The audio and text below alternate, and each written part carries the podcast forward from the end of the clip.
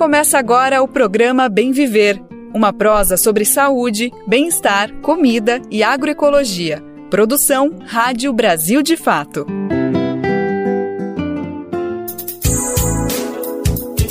E hoje é terça-feira, dia 30 de janeiro de 2024. É mais um Bem Viver começando, mais um Bem Viver invadindo as ondas do rádio, as ondas da internet, invadindo a sua cabeça com muita informação sobre agroecologia, meio ambiente, cultura e muito mais. Hoje é um dia especial, dia 30 de janeiro, é dia do quadrinho nacional. Com certeza vamos falar sobre isso no programa de hoje, debater o que, que significa os quadrinhos independentes que têm uma atuação histórica aqui no Brasil.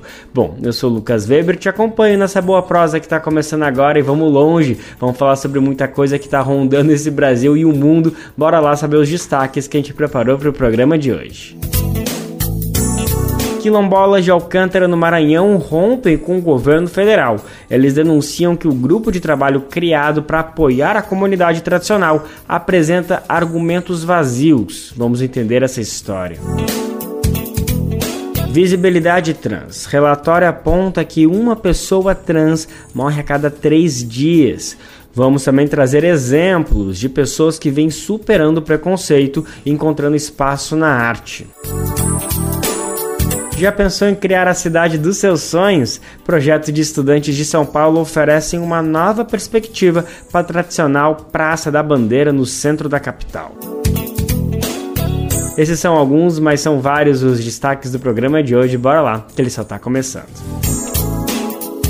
Mas antes de falar sobre todos esses assuntos, é sempre bom lembrar que nosso programa vai ao ar de segunda a sexta-feira, sempre a partir das 11 horas da manhã, pelo rádio e também pelas principais plataformas de podcast no site do Brasil de Fatos, na aba rádio e por meio das rádios parceiras. Se você está aqui em São Paulo, você pode conferir o Bem Viver a partir das 11 horas da manhã pela Rádio Brasil Atual 98,9 FM, isso na Grande São Paulo. Mas a gente está no ar para o mundo inteiro por meio da nossa rádio web no site Rádio Brasil de defato.com.br. E também dá para ouvir no seu tempo, no seu jeito, a hora que você quiser, bem confortável, por meio do site do Brasil de Fato, que a gente deixa o programa lá salvo todo dia, e também pelas plataformas de podcast como Spotify, Deezer e Google Podcast. E tem um recado super importante que a gente faz questão de trazer nessa abertura do programa, que são essas redes, essa rede de rádios parceiras que nos ajudam a transmitir o bem verde de norte a sul, de leste a oeste do país. Tem um monte de gente junto com a gente nessa missão de repercutir a voz do bem viver. E se você quiser se somar, adicionar aí na sua rádio comunitária, na sua rádio local, a nossa programação de maneira gratuita, é óbvio, você pode ir em radiobrasildefato.com.br e lá você clica em como ser uma rádio parceira. Brasil de Fato 20 anos. Apoie e lute.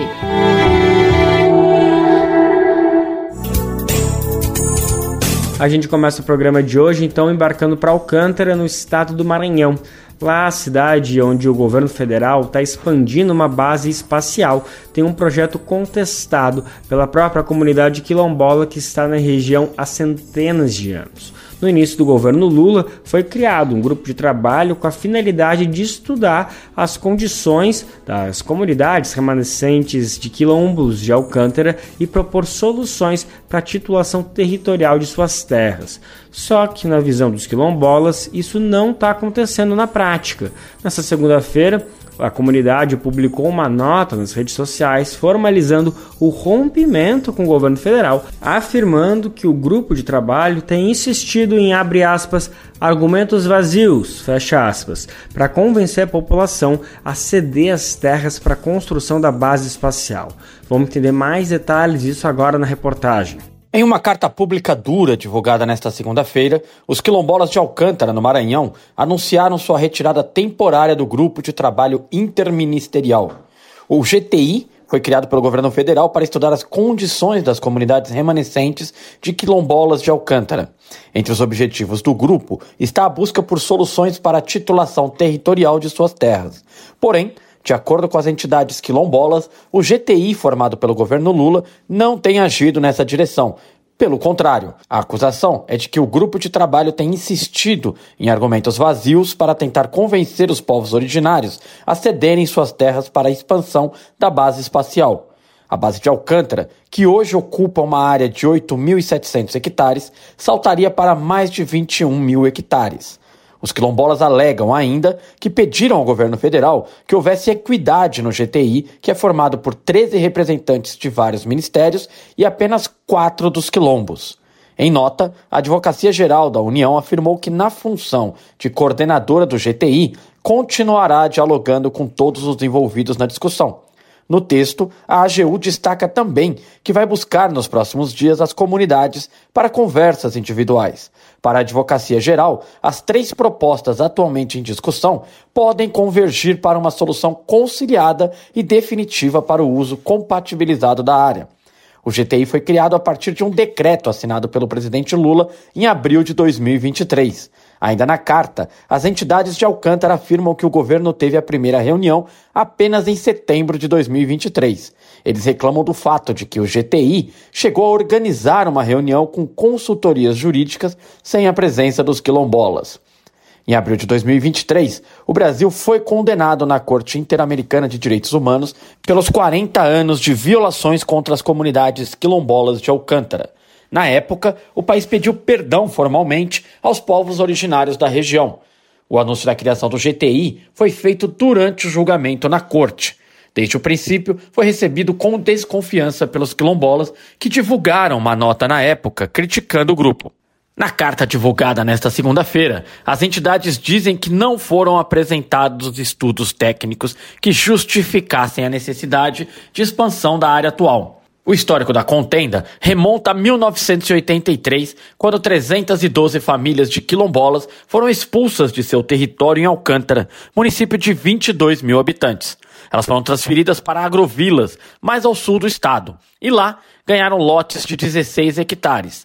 Três anos antes, o então governador do estado, Ivar Saldanha, havia desapropriado 52 mil hectares do território ocupado pelos quilombolas e os entregou para a União.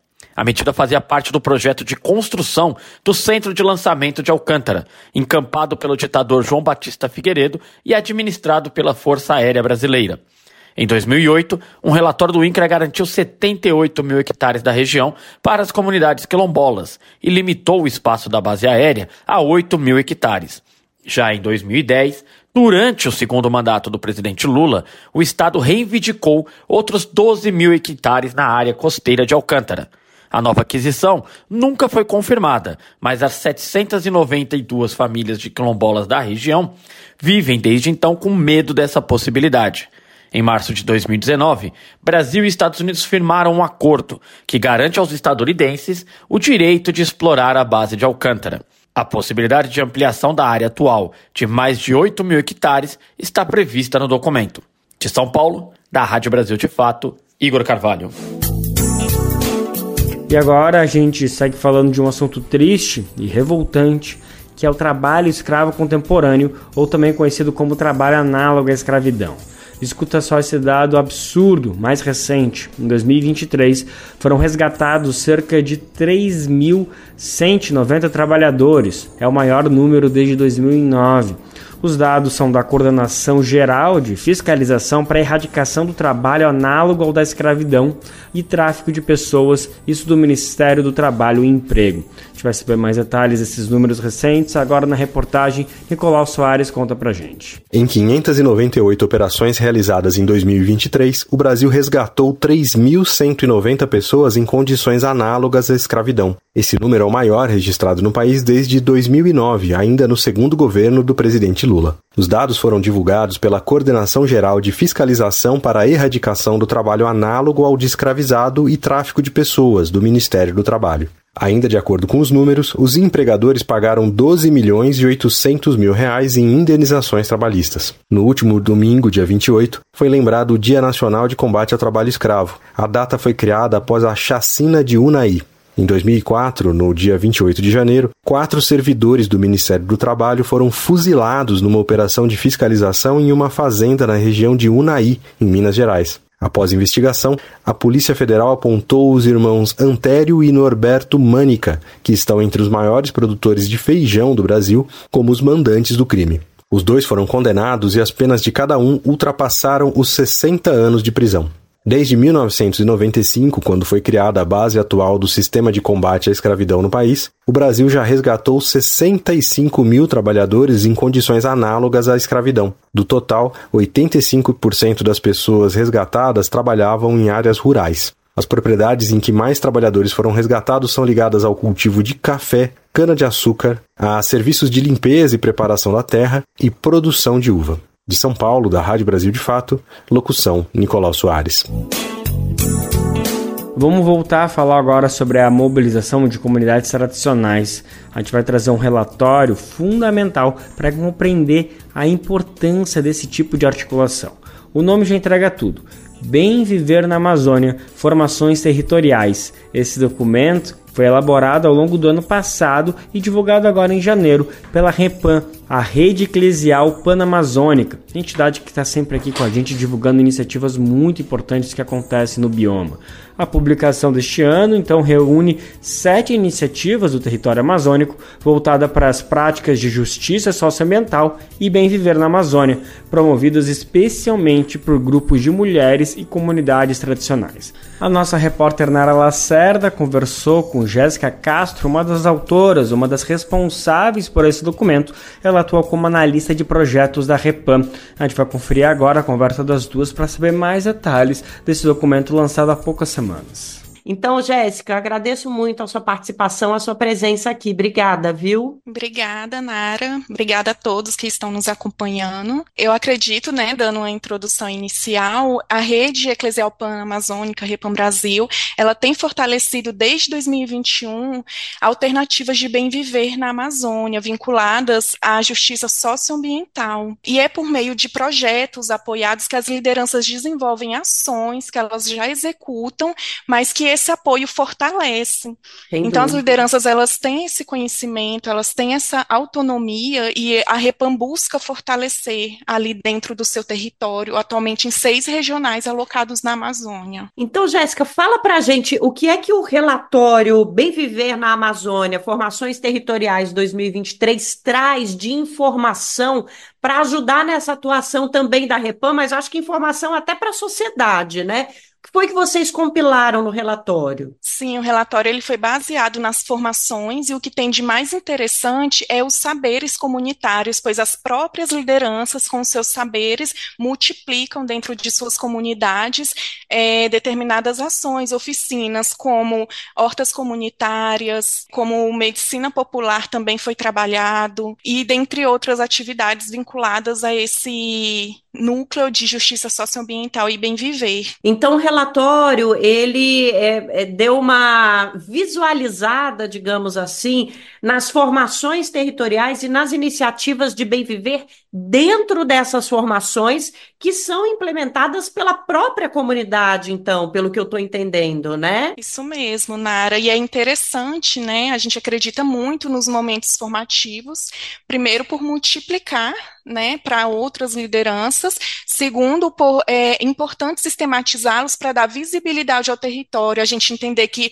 por, é, que apesar de tantos desafios, eles é, se colocam num posicionamento de resistência. Então, vai adaptando os seus saberes e multiplicando ali para que novas pessoas acessem, e é muito gratificante acompanhar esse processo. A gente coloca muito a escuta e o diálogo é, antes do acompanhamento, porque é eles que nos traz essas informações.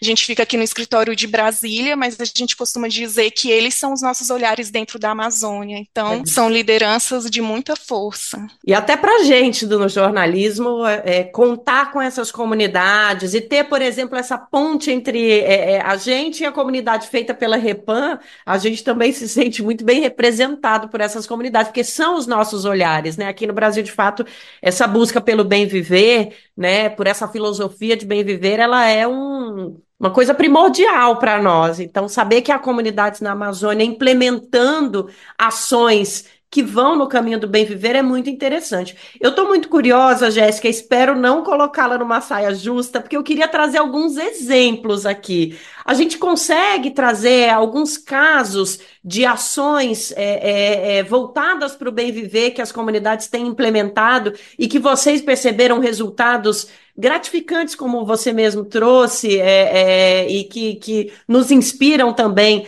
a levar essas ações, a replicar essas ações. Dá para a gente trazer alguns exemplos? Sim, nós temos um projeto liderado, é, liderado né, por mulheres ali é, no Instituto da Amazônia, no Macapá, que fica no Pará, então elas trabalham com todo o público ribeirinho. E aí a gente sabe que os ribeirinhos trabalham ali na perspectiva da pesca, é, com a contaminação que existe na região, eles têm sofrido bastante buscado outras fontes de renda para poder se autossustentar. Então, as coordenadoras desse projeto, Aldenice e Aldineia, elas trabalharam a perspectiva da reciclagem, é, reutilizar materiais que iam ser jogados no lixo para poder é, realizar outros materiais que podem ser comercializados e assim eles adquirirem uma nova fonte de renda em feiras locais que existe na cidade e nas comunidades. Tem surtido muito efeito e a gente acredita muito nessa transformação, porque com essa contaminação do mercúrio que os ribeirinhos vêm sofrendo ali afeta, a gente sabe que afeta a maior fonte de renda deles, que são a, que é a pesca. Então trazer essa nova metodologia, esse novo é, reviver, é, a gente sabe que fortalece e traz de muito concreto dentro do território. E olha, gente, é preciso ressaltar aqui é que quando a gente fala que as comunidades trouxeram alternativas, é, algumas vezes até soluções para problemas gravíssimos, como é o caso da contaminação é, de mercúrio na água, a gente não está falando que não é para resolver a contaminação de mercúrio na água. A gente só está demonstrando como a própria comunidade teve que se levantar a partir de uma situação limite, a partir de uma situação que afeta o modo de vida dessa comunidade e buscar uma outra saída. E estamos também aqui celebrando a criatividade das nossas comunidades, a economia criativa das das nossas comunidades, é, que, aliás, existe nesse território desde antes do capitalismo do Brasil existir, né? A gente sabe muito bem é, que existiam é, é, é muitas comunidades e populações aqui que tinham uma economia muitíssimo criativa, uma agricultura muitíssimo criativa, sobreviviam é, alinhados e alinhadas com a natureza. E a gente percebe que até hoje isso ainda é permanente, não só entre as comunidades indígenas, mas também as comunidades tradicionais e as populações ali da região. É, é, quantas iniciativas vocês conseguiram mapear no relatório, Jéssica? Dá para a gente ter uma quantidade? Sim, Nara. A, em 2023, a Repam apoiou três iniciativas nessa perspectiva, mas foram mapeadas nos momentos formativos, que tá, é importante destacar que são formações que vêm dentro do, do cronograma dos projetos. Então, a gente mapeou, é, nós mapeamos sete sete iniciativas de formações ali alocadas nos regionais Nordeste 5, Norte 2 e por aí, Noroeste, por aí em diante. E a gente então, consegue, então, a gente trouxe aqui uma iniciativa de reciclagem, por exemplo. Em que outras áreas a população está atuando? Assim, dá para a gente ter uma ideia? Sim, nós temos também é, a questão dos quintais agroflorestais, né, onde as, as lideranças elas é, fortalecem muito esse plantio em áreas degradadas. A gente tem uma liderança muito forte chamada Vanessa, ali do território é, em Coroatá, onde ela tem esse conhecimento em, é, em agrofloresta, e aí ela vai repassando esse conhecimento. É interessante quando eles relatam que é, a comunidade ela muda é, antes de passar por essa formação. Então eles comparam, eles fazem o antes e faz o depois. Então como é lindo ver que aquele quintal está se reflorestando, né? Então é bem importante trazer também essas questões de quintais, porque a força é a resistência ali que a gente sabe que precisa. E quando a gente fala que é a preservação da floresta floresta está na, na mão das nossas comunidades tradicionais indígenas, é disso que a gente está falando. Pequenas comunidades atuando no próprio território para produzir comida e para produzir também, é, é, girar a economia da região, para se autossustentar, para vender aquele produto de uma maneira completamente alinhada com a natureza, que foi o que a gente acabou de falar. É uma prática implementada no território que hoje a gente chama de Brasil milenarmente. Então, nós temos muito que aprender com essas comunidades. Imagino, Jéssica, que existam muitos desafios. Antes da gente começar a nossa, na nossa gravação, estava trazendo é, questões até estruturais da nossa sociedade, de gênero, né? É, desafios relacionados a preconceitos para implementar esse trabalho. Então, queria que a gente fizesse uma reflexão para a gente ir se encaminhando para o final da nossa conversa sobre os desafios que vocês perceberam ao produzir esse relatório e que são desafios que se colocam como empecilhos para que essas ações se multipliquem também, né? Então a gente precisa superá-los. O que é que vocês identificaram de obstáculo? É, os obstáculos nós vemos que são muitos e que eles progridem, né? É, a gente destaca aqui a questão do machismo, porque muito desses projetos é, é, voltado para o público de mulheres, que são das prioridades da Repam Brasil junto às comunidades tradicionais. É, a partir disso, as mulheres é, criam essa autonomia, porém sofrem o machismo dos próprios companheiros é, às vezes eles não aceitam que elas podem fazer esse tipo de trabalho porque ainda acreditam naquela perspectiva muito antiga de que as mulheres têm que ficar dentro de casa.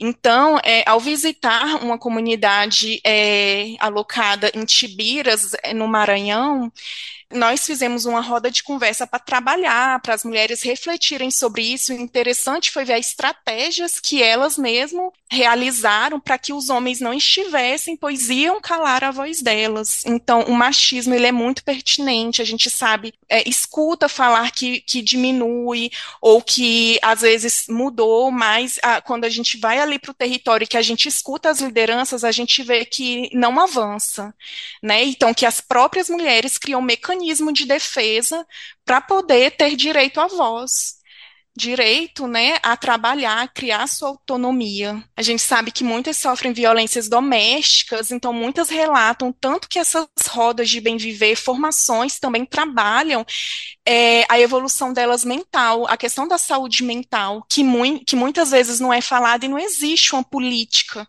para a saúde mental. Então, é, é bom é, trazer essa questão também, porque é uma terapia comunitária, elas falam muito disso, e eu, particularmente, acho muito incrível o, o desenvolvimento delas perante a tantos desafios.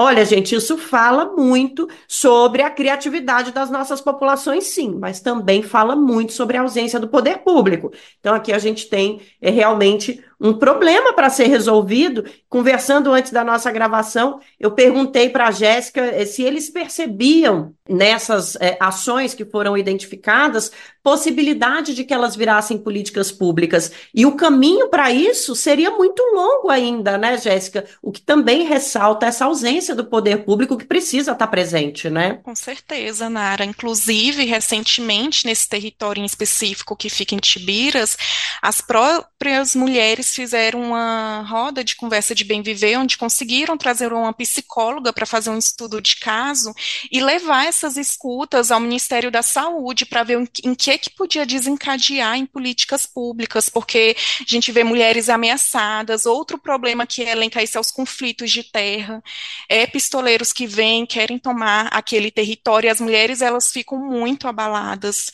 muito abaladas mesmo. A gente fala de lideranças que vivem constante ameaça.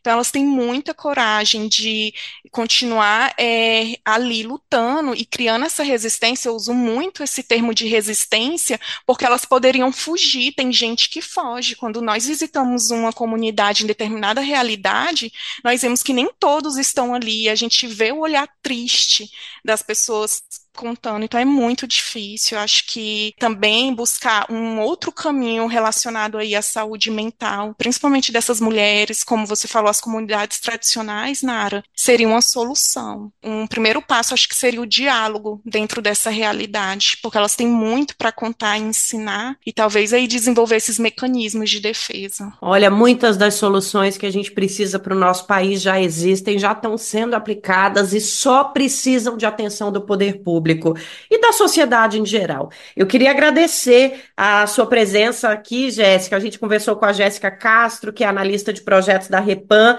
sobre o relatório Bem Viver na Amazônia, formações territoriais. A Jéssica trouxe alguns exemplos do mapeamento que foi feito nas comunidades dessas práticas de bem viver, dessas alternativas, dessas soluções para pro problemas que são cada vez mais impostos às nossas comunidades tradicionais. E a atuação das mulheres na Amazônia, que também chama muito atenção e está trazendo muitos avanços, é de uma criatividade ímpar, uma coisa muito, como a Jéssica mesmo trouxe, é muito gratificante e bonito ver, mas a gente também espera a presença do poder público e da sociedade no apoio para que essas iniciativas se repliquem e para que essas comunidades estejam cada vez mais fortalecidas. Jéssica, muito obrigada, viu? Nara, eu que agradeço, a Repam Brasil também agradece, é muito bom poder partilhar né, essas experiências com vocês e dar essa visibilidade que o território merece. Gratidão. Pois é, e aqui no programa Bem Viver a gente fala sobre as ações, as iniciativas de bem viver espalhadas pelo Brasil. Essa da Repam né, é uma delas, é trazer num relatório ações que foram compiladas, observadas e mapeadas no território, é, para a gente entender melhor como as comunidades estão conseguindo, de maneira muito criativa, buscar práticas de bem viver, é, criatividade econômica, economia criativa, o próprio sustento e a sustentabilidade em relação à floresta, ao meio ambiente que está ali também. Obrigada a você que ficou com a gente, os nossos ouvintes e as nossas ouvintes. Valeu demais por participar aqui da nossa conversa. E aqui de São Paulo, da Rádio Brasil de Fato, Nara Lacerda. Valeu demais então nossa repórter Nara Lacerda, que trouxe esse papo especial com Jéssica Castro, analista de projetos da Repam, a rede eclesial pan-amazônica, que divulgou o relatório Bem Viver na Amazônia, Formações Territoriais. E para garantir a sobrevivência das comunidades tradicionais, evitar esses casos de trabalho escravo, é importante defender os direitos humanos. É uma pauta que precisa ser tratada como central pelo poder público. É isso que defende o ministro Silvio Almeida, ministro da Cidadania e Direitos Humanos no governo federal desde o início dessa gestão Lula. Ele participou do ato de comemoração aos 40 anos do MST, que aconteceu no final de semana em São Paulo. Ele afirmou que o movimento Sem Terra é uma referência ideológica para a atuação dele à frente do ministério. Vamos conferir um trecho da fala do ministro. Porque cheguei à conclusão de que o movimento dos trabalhadores sem terra tem feito política de direitos humanos há muito tempo tem nos ensinado como fazer política de direitos humanos. O ministro afirmou também que o MST é uma referência ética e ideológica porque prioriza o conhecimento na prática revolucionária, preza pelo internacionalismo quando presta solidariedade aos trabalhadores do mundo e sempre coloca o povo no centro das intenções da Revolução Brasileira. O MST me ensinou a não cair nessas dicotomias que a extrema-direita alimenta, que a direita alimenta, que a extrema-direita aprofunda e que muitos de nós acabamos caindo nessa ilusão de que é possível fazer revolução sem povo, revolução brasileira sem povo brasileiro, sem olhar para a história do Brasil, sem olhar para o sofrimento real das pessoas. O ministro relembrou, durante o pronunciamento, a importância de lutar pela melhoria das condições materiais da classe trabalhadora. Nossa luta é uma luta também pela mudança das condições materiais, não só por reorientação ideológica, essa é a luta por direitos humanos. A gente luta por aqueles que estão sofrendo, mas a gente também ajuda materialmente quem está sofrendo. A gente dá comida para quem tem fome. A ABJD é a Associação Brasileira de Juristas pela Democracia. Defende o Estado democrático de direito, a presunção de inocência, o devido processo legal e o acesso à justiça. A ABJD é a única organização do Brasil que reúne todas as categorias de juristas do estudante à juíza, da servidora do sistema de justiça ao defensor público. Juristas democráticos são essenciais para evitar retrocessos e avançar nos direitos e garantias. Faça parte da ABJD. Entre no site e associe-se a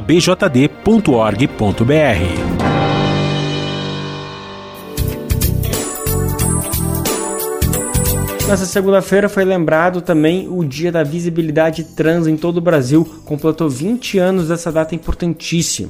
Por causa da iniciativa, foi divulgado também pela ANTRA, que é a Associação Nacional de Travestis e Transsexuais, um dossiê que reúne dados sobre a violência contra as pessoas trans no Brasil. E os dados, mais uma vez, são negativos, vergonhosos, para falar a verdade. Ano passado, em 2023, as taxas de assassinato de pessoas trans aumentaram em 10%. O repórter Gabriel Brum, da Rádio Agência Nacional, tem mais detalhes sobre o documento. Os assassinatos de pessoas transexuais aumentaram mais de 10% em 2023 em relação ao ano anterior.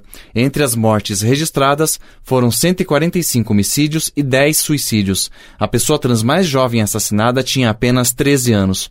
Os dados estão no dossiê sobre assassinatos e violências contra travestis e transexuais em 2023, divulgado nesta segunda-feira pela ANTRA, a Associação Nacional de Travestis e Transsexuais. A secretária de Articulação Política da ANTRA, Bruna Benevides, chama a atenção para o fato dos assassinatos de trans aumentarem, enquanto os números entre a população em geral diminuem. Então isso acende um alerta de que a comunidade trans continua sendo assassinada.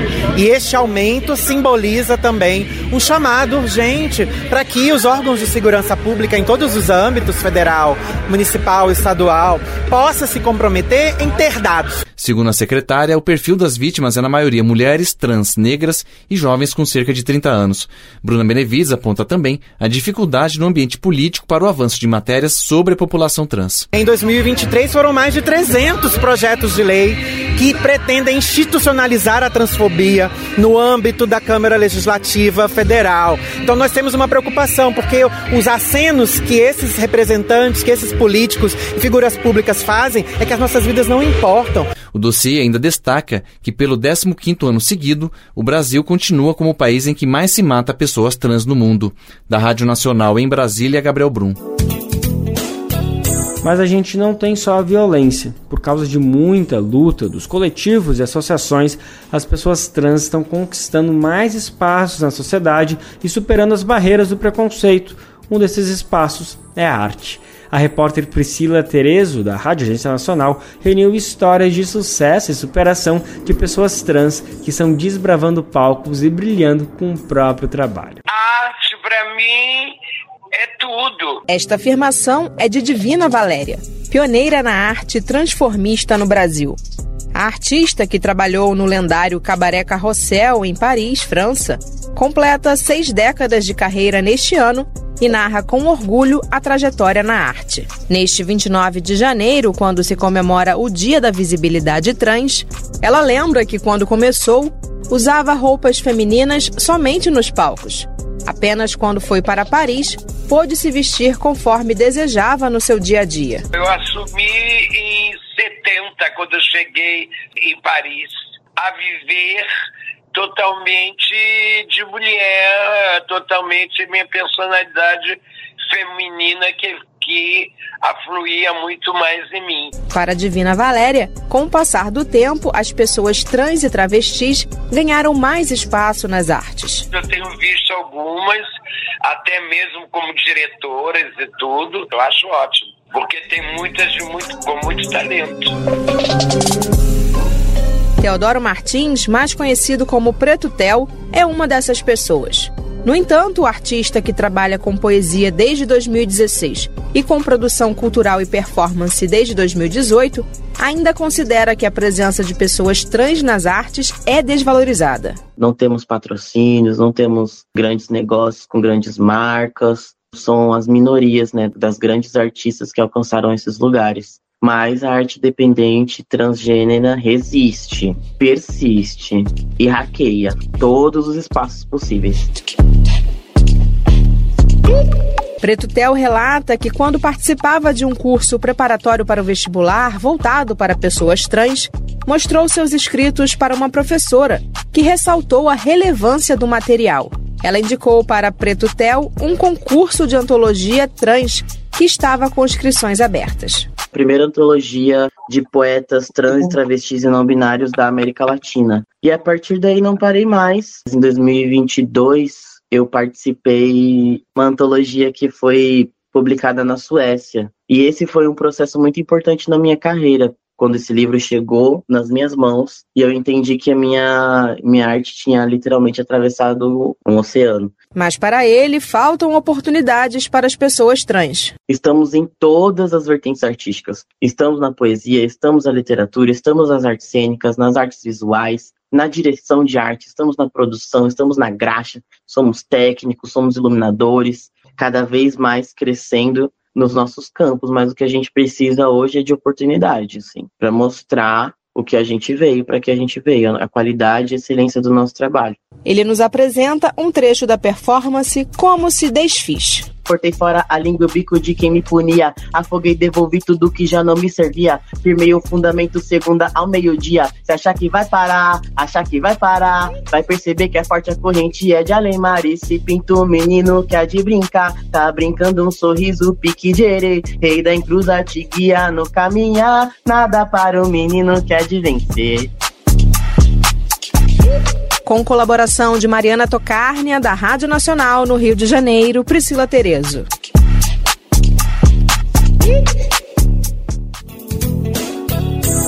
E por falar em conquistas do mundo da arte, a gente não podia esquecer a história de Lineker. Ela foi simplesmente a primeira artista trans a vencer o Grammy Latino com o prêmio de melhor álbum de música popular brasileira. Isso em 2022 foi um grande feito, merecidíssimo. O trabalho estava incrível mesmo. Naquele ano, ela também se consagrou como a brasileira com o maior número de indicações naquela edição. Foram três ao todo, tudo para o álbum Índigo Borboleta Azul, o primeiro disco solo de Lineker e que também reúne grandes nomes da música popular brasileira. Lineker nasceu no interior de São Paulo e ganhou visibilidade nacional em 2015 com EP Cru, que foi um sucesso. Agora ela viaja o Brasil e o mundo em turnê por grandes festivais. E é exatamente para honrar essa brilhante trajetória que a gente vai ouvir agora no nosso momento musical de hoje a canção Antes de Tudo, que está presente no álbum Índigo Borboleta Azul.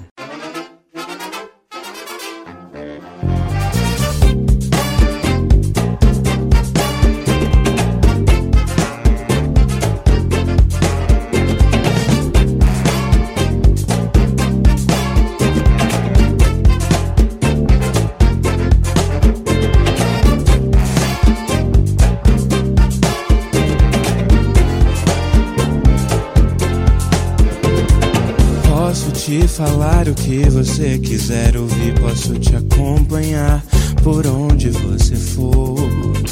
Vou aconselhar o que você fizer, a sua alma é seu cobertor. Eu só não posso mais me ver assim, cada vez mais distante de mim. Eu não quero mais pouco,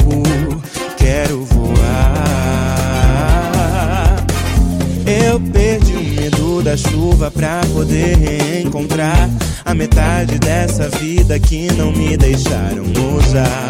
Mas é só pedir que eu vou te levar pra dançar em cima do balanço do mar. Me encho de caracóis, peço a bênção de manjar. Te dou tudo o que quiser, ir até pras estrelas. Vem devagarinho que eu tô te buscando. Do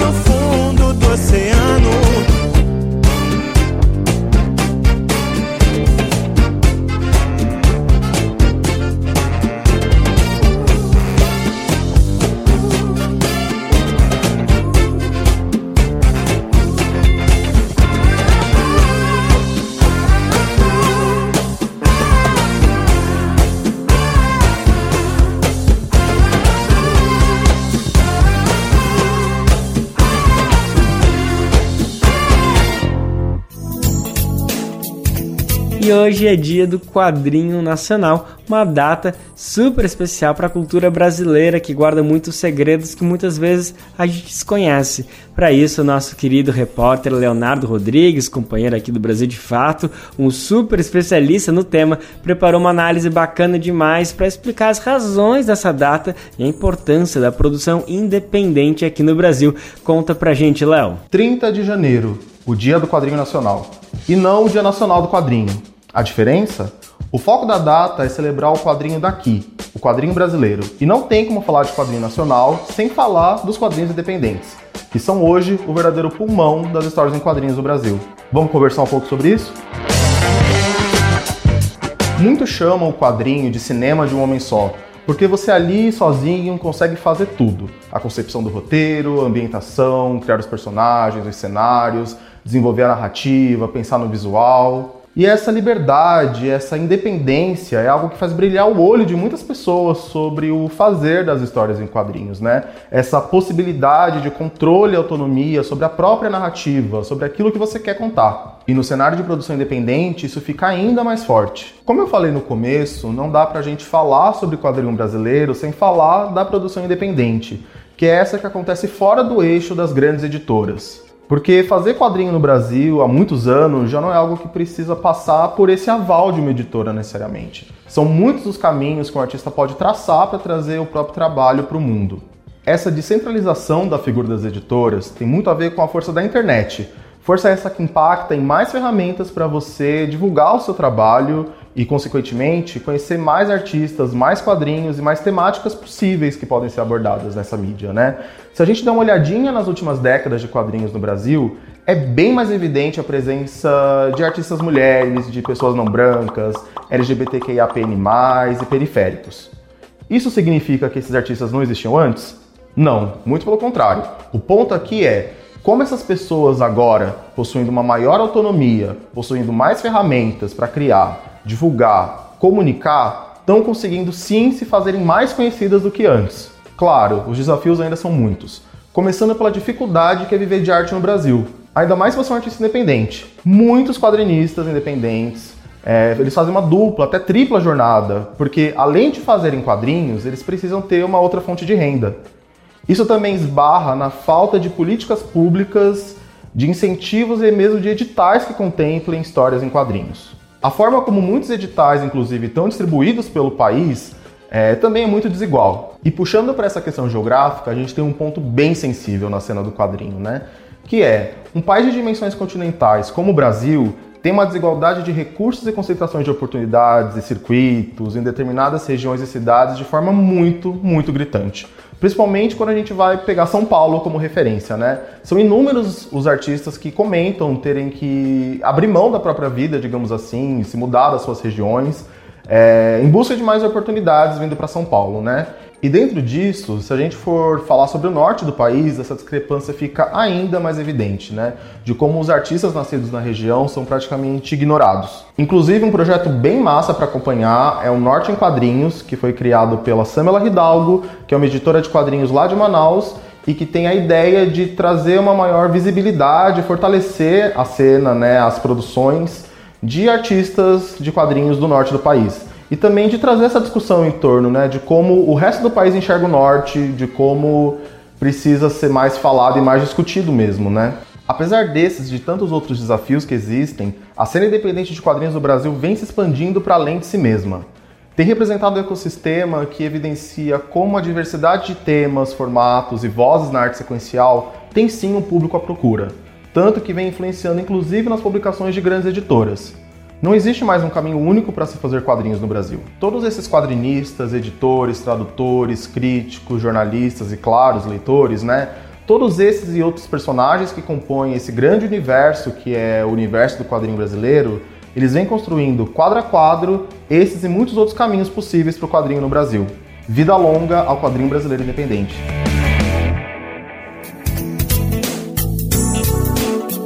Agora vamos falar das cidades que sonhamos. Será que é possível pensar numa cidade acolhedora que faça sentido e que respeite seus cidadãos? Pois é.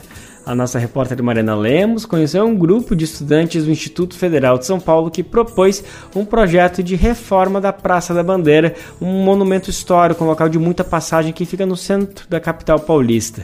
Nos planos desses estudantes, eles tentam devolver ao espaço características do seu aspecto original, respeitando as pessoas que circulam pela área. Será que vai dar certo? Como será que vai funcionar essa iniciativa? Vamos conferir agora na reportagem.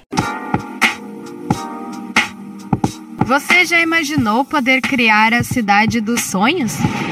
Acessibilidade, inclusão, relações com a natureza, respeito aos indivíduos e aos coletivos direito à vida, direito à contemplação.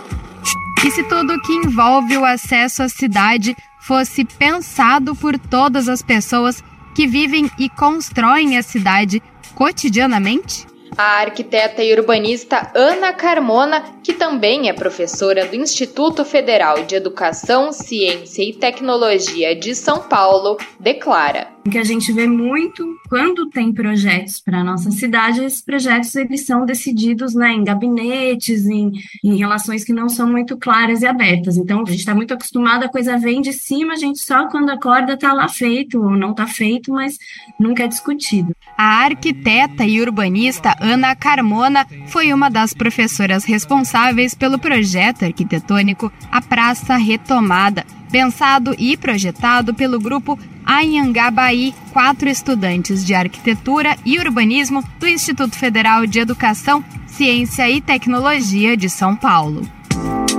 O projeto ganhou o concurso internacional Estudantes Reinventando Cidades 2023, propondo para a Praça da Bandeira, localizada no centro da capital paulista, uma área de conexão com a natureza, fomento cultural e, sobretudo, acolhimento social. Para a professora, a escolha dos estudantes por priorizar as pessoas nesse projeto arquitetônico mostra a importância da própria retomada do local como praça pública. Quando os alunos colocam né, a praça retomada, é a ideia de que ela é retomada para os pedestres, de que ela é retomada como praça, né, como espaço de lazer, como espaço de, né, de estar, que são coisas que se perderam. Né? Então, a Praça da Bandeira é um. Só chama Praça da Bandeira porque ela tem a bandeira lá que sobrou, mas assim, ela virou um entroncamento rodoviário, rodoviarista, né? Ela foi por muito pouco tempo praça, né? Então, a gente fala retomada, mas na verdade é uma recriação aí de uma coisa que talvez nunca né, tenha existido. Criado por Anabela, Letícia, Lois e Melissa, o projeto desafia a cidade a repensar suas estruturas. O grupo se denominou Anhangabaí, retomando o nome indígena do rio que passa pelo local e que hoje se encontra canalizado. A região da Praça da Bandeira liga importantes avenidas centrais de São Paulo e divide o centro entre o Centro Velho, o Centro Novo e o bairro do Bexiga. A região possui também diversas ocupações de moradia urbana e, historicamente, é palco de manifestações políticas e culturais como os atos do Dia do Trabalhador. O estudante, artista urbano e um dos criadores do projeto, Luiz Felipe de Lourenço, também conhecido como Louis, situa a região em que o projeto foi pensado para ser desenvolvido. Para quem não conhece, a Praça da Bandeira ela é uma extensão física do Vale do Anhangabaú. O Vale do Anhangabaú ele está na margem de onde São Paulo surgiu como cidade e ele é um encontro de três rios que são os rios onde é onde o projeto se encontra, que são os rios Saracura, o Itororó e o Bexiga. O nosso projeto ele enviesou muito isso, tratar espacialmente do local como um local acolhedor. A estudante e também criadora do projeto, Anabela Akiko, defende que o projeto Anhangabaí se debruça e pensa soluções sobre questões estruturais de São Paulo. Como a gente sabe, São Paulo é uma cidade que tem vários problemas, né? E o ponto principal que eles procuravam desse concurso era uma questão de sustentabilidade, né? De como fazer cidades mais verdes, mais caminháveis, mas é um pouco impossível a gente ignorar que São Paulo tem várias questões que às vezes são mais prioritárias do que isso que eles propunham. Para Melissa Araújo, estudante e membro do grupo Anhangabaí, a praça é sim uma retomada. Por isso que a gente retoma mesmo o espaço da Praça da Bandeira para as pessoas, porque é nosso, é um direito nosso. Letícia Siqueira, a quarta estudante a integrar o grupo, aponta a importância de projetos assim serem voltados aos estudantes. Esse é um projeto feito para estudantes pensarem cidades melhores no futuro e de fato tipo saírem da caixinha para a gente ter novas ideias de proposições para aqueles espaços, sabe? Tipo como esse espaço pode ser repensado de uma forma um pouco mais livre que deixe a gente tipo imaginar também, sabe? Tipo soltar a imaginação e criar novas ideias. Lois aponta um dos eixos norteadores do projeto. Assim como São Paulo foi radical com esses rios e eles estão embaixo da terra e a gente tem todos esses carros passando por cima. A gente teve que ser radical no nosso projeto para tentar transmitir um pouco desse lugar que já existiu. Recentemente reformado, o Vale do Anhangabaú, que se localiza nas imediações da Praça da Bandeira e é historicamente frequentado por diversas populações que vivem em São Paulo, tem sido literalmente palco da privatização dos espaços públicos. Para a urbanista Beatriz Tone, um importante ponto para se atentar são os projetos de privatização dos espaços públicos nas cidades. E uma coisa que tem me preocupado muito ultimamente é esse processo de esvaziamento do espaço público e de privatização dos espaços públicos. Porque, para além da reforma que aconteceu no Anhangabaú recentemente e das pequenas reformas que estão acontecendo, é, falando do espaço mesmo, da configuração do espaço, do Ibirapuera, do Parque da Água Branca, é, etc., é, a gente está vivendo um processo de privatização desses parques. A arquiteta e professora Ana Carmona aponta a mesma preocupação. O Vale passou assim centenas de dias fechados com tapumes no último ano, porque estão acontecendo aqueles shows, né, que são shows assim que se paga ingresso, caríssimos, fechados, né? Então, é tudo isso é em troca de, né, em troca do quê? A gente não pode mais usar, ele está sendo, né, literalmente privatizado. O exercício de pensar o espaço urbano e questionar a forma como ele é organizado, propondo coletivamente outras formas possíveis de organização e manutenção, é uma outra questão levantada pelo projeto dos estudantes. Letícia dá a letra. Talvez a cidade seja sobre você se apropriar dela e ela fazer parte tipo da sua casa, fazer parte da sua rotina, tipo a cidade sendo parte da vida das pessoas. De São Paulo, da Rádio Brasil de Fato, Mariana Lemos.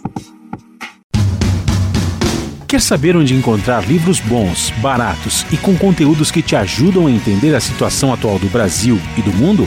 Na Expressão Popular Lá você encontra obras sobre marxismo, agroecologia, educação popular, literatura e muito mais. Com os livros da expressão popular, você se fortalece para a batalha das ideias e para a construção de um mundo melhor. Para saber mais sobre o acervo dessa editora popular, acesse o site expressãopopular.com.br ou faça uma visita à livraria na Rua Abolição 201, próximo ao metrô Anhangabaú, em São Paulo. Editora, Editora Expressão Popular. E nada mais conectado com a essência de uma cidade que o carnaval, né, minha gente? Os blocos estão sempre mobilizando grandes debates sobre a história, a conservação e o uso dos espaços públicos, né? O famoso direito à cidade. Lá no Recife, por exemplo, tem uma pequena agremiação chamado Empatando Tua Vista, que faz uma divertida crítica ao avanço da especulação imobiliária na cidade e a construção desregulada de prédios gigantes. Em Minas, olha só, 50 blocos assinaram um manifesto contra o governador do estado, Romeu Zema, mostrando que sim, carnaval é um momento político que as pessoas podem se unir, se mobilizar justamente para mostrar o que, estão insatisfeitas com a cidade, com o estado, no caso, né? Essas agremiações mineiras denunciam que o governador tem aplicado de forma irregular os recursos destinados para a festa e até incentivado a repressão pela polícia militar. Vamos saber mais detalhes a reportagem de Kaique Santos. O manifesto assinado por 56 blocos de carnaval da capital mineira denuncia a postura do governador Romeu Zema em relação ao período da maior festa popular de Belo Horizonte. Com o mote por um carnaval plural e com fomento para geral, o documento afirma que o político está tentando capturar a imagem de grande fomentador do período carnavalesco. O manifesto será entregue ao Ministério Público Estadual e à Defensoria Pública. A principal crítica do documento é sobre a atuação de Zema, do Partido Partido Novo, que estaria agindo com o objetivo de alimentar disputas com fins eleitorais. Os blocos também denunciam que o governo utiliza a verba voltada para o fomento aos trabalhadores da cultura como forma de se autopromover. De acordo com eles, não há transparência, equidade e isonomia na utilização dos recursos públicos. Além disso, o manifesto repudia a postura do vice-governador. Na avaliação dos blocos, Matheus Simões, também do Novo, deu declarações ações que estimulam uma atuação agressiva da Polícia Militar no Carnaval. A íntegra do manifesto está disponível na versão online desta reportagem no site do Brasil de Fato.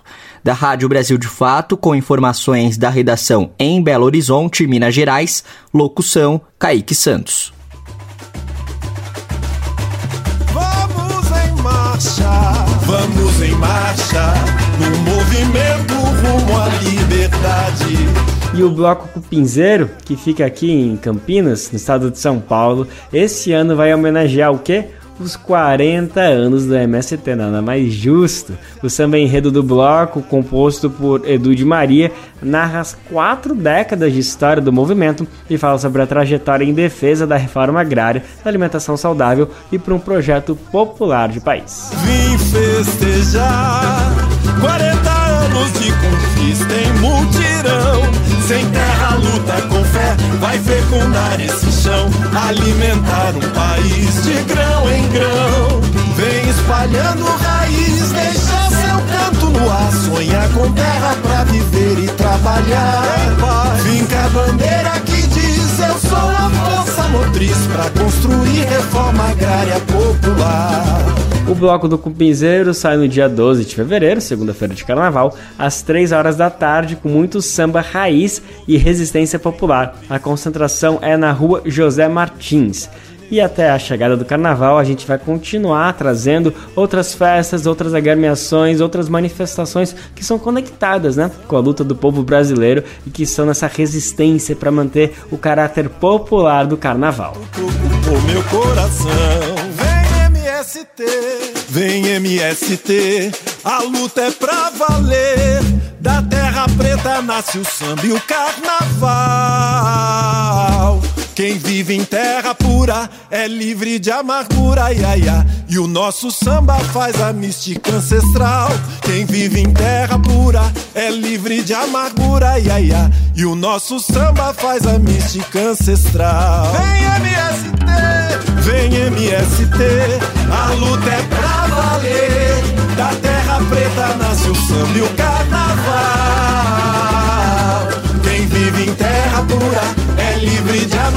Amargura, ia, ia. Nosso samba faz a mística ancestral.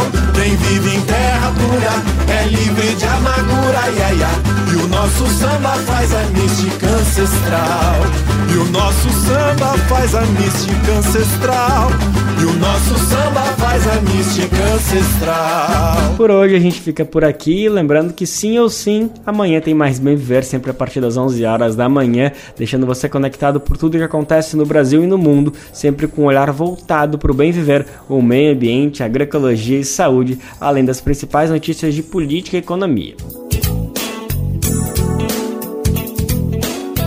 Bem Viver vai ao ar na Rádio Brasil Atual 98,9 FM na Grande São Paulo ou no site radiobrasildefato.com.br.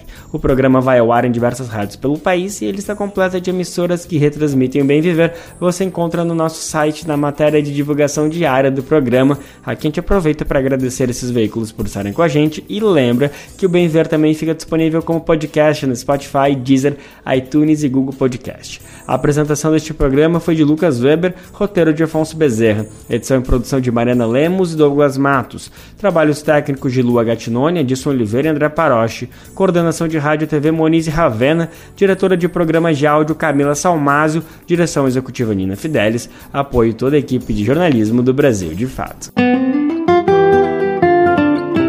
Você ouviu o programa Bem Viver, uma prosa sobre saúde, bem-estar, comida e agroecologia. Produção Rádio Brasil de Fato.